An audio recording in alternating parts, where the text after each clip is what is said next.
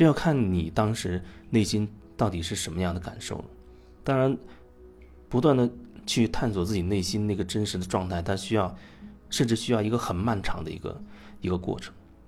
但是我觉得长久看它真的是值得，因为你在不断的去探索自己，在觉察自己的时候，你才能发现自己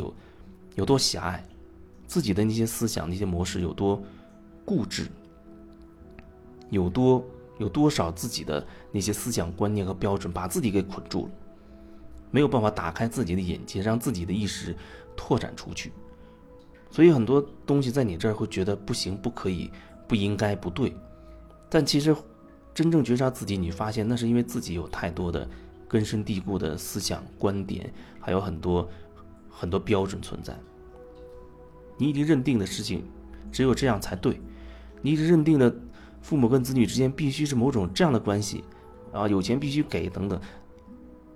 你已经认定了这样一个模式，或者你已经认定了说给钱才叫爱，才叫支持，不给钱好像就不对劲儿。如果你已经认定了好像所谓爱的表达只能通过钱来传递，那这就已经固定在这个模式里了，没有其他可能性，你也没有办法可能开口说出你真心的话，因为好像你觉得一开口我就在要求对方，就要控制他。可是如果你内心真有这种想法，你也可以表达出来，但是你最好能说清楚你完整的一个状态。比如我确实还是很想问这个钱你究竟要怎么用，我也很希望你这钱能用到所谓的这个地方那个地方，而最好不要用到什么吃喝玩乐等等那样的地方。然后我还想表达，就是虽然我知道我对你还有很多的花钱上的要求，但是我也知道那所有的决定最终还是要你为自己负责，只是我不说出来我觉得心里不舒服，我还是要把这些东西表达出来。可能我还会有执着的那些想法，希望你怎么样，但是我会一点点通过这样说，通过这样和你表达的这种方式，让自己可以慢慢的放下这些。放下一定会有一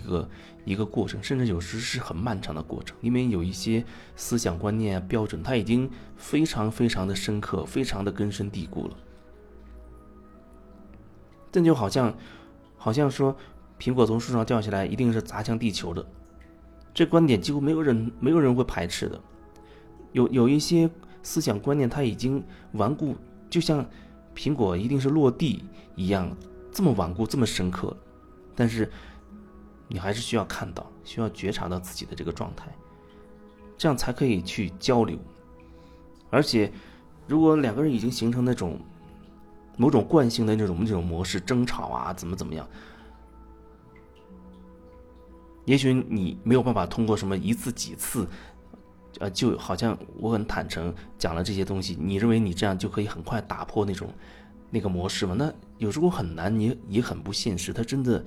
需要时间，甚至很漫长的时间，去不断的去松动你们之间早就已经形成的那种很大的很硬的一个模式。它需要时间，你要给自己时间，要给对方一个时间，前提就是你真心愿意转变，你真的愿意看到自己内心的状态，而不是像有些人他其实始终是希望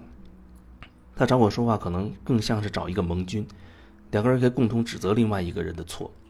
他始终是把问题丢给对方，认为都是对方的责任，都是对方有问题。如果那样的话，你的眼睛一直向外看，终究什么都不会改变，别人不会因为你这些说法而轻易的改变，就像你也没有办法因为我的一些说辞而真的转变一样。所以对我来说，我只能通过各种各样的方式来提醒，最多就是你愿意听，可能我会有某种办法来引导你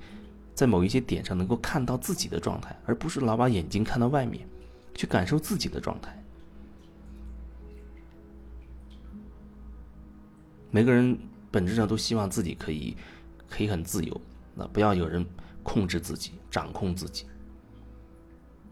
但是很多时候，人又希望能够控制别人的言行，这就很神奇，这是一个悖论，是个矛盾。你只能让自己不断的放手，允许别人随他所欲，无论那人是不是有意识，他想做什么他还是会做什么。这听起来真的就是一个悖论，但是事情它就是如此，你只能对自己做一些什么，你很难对别人去做一些什么。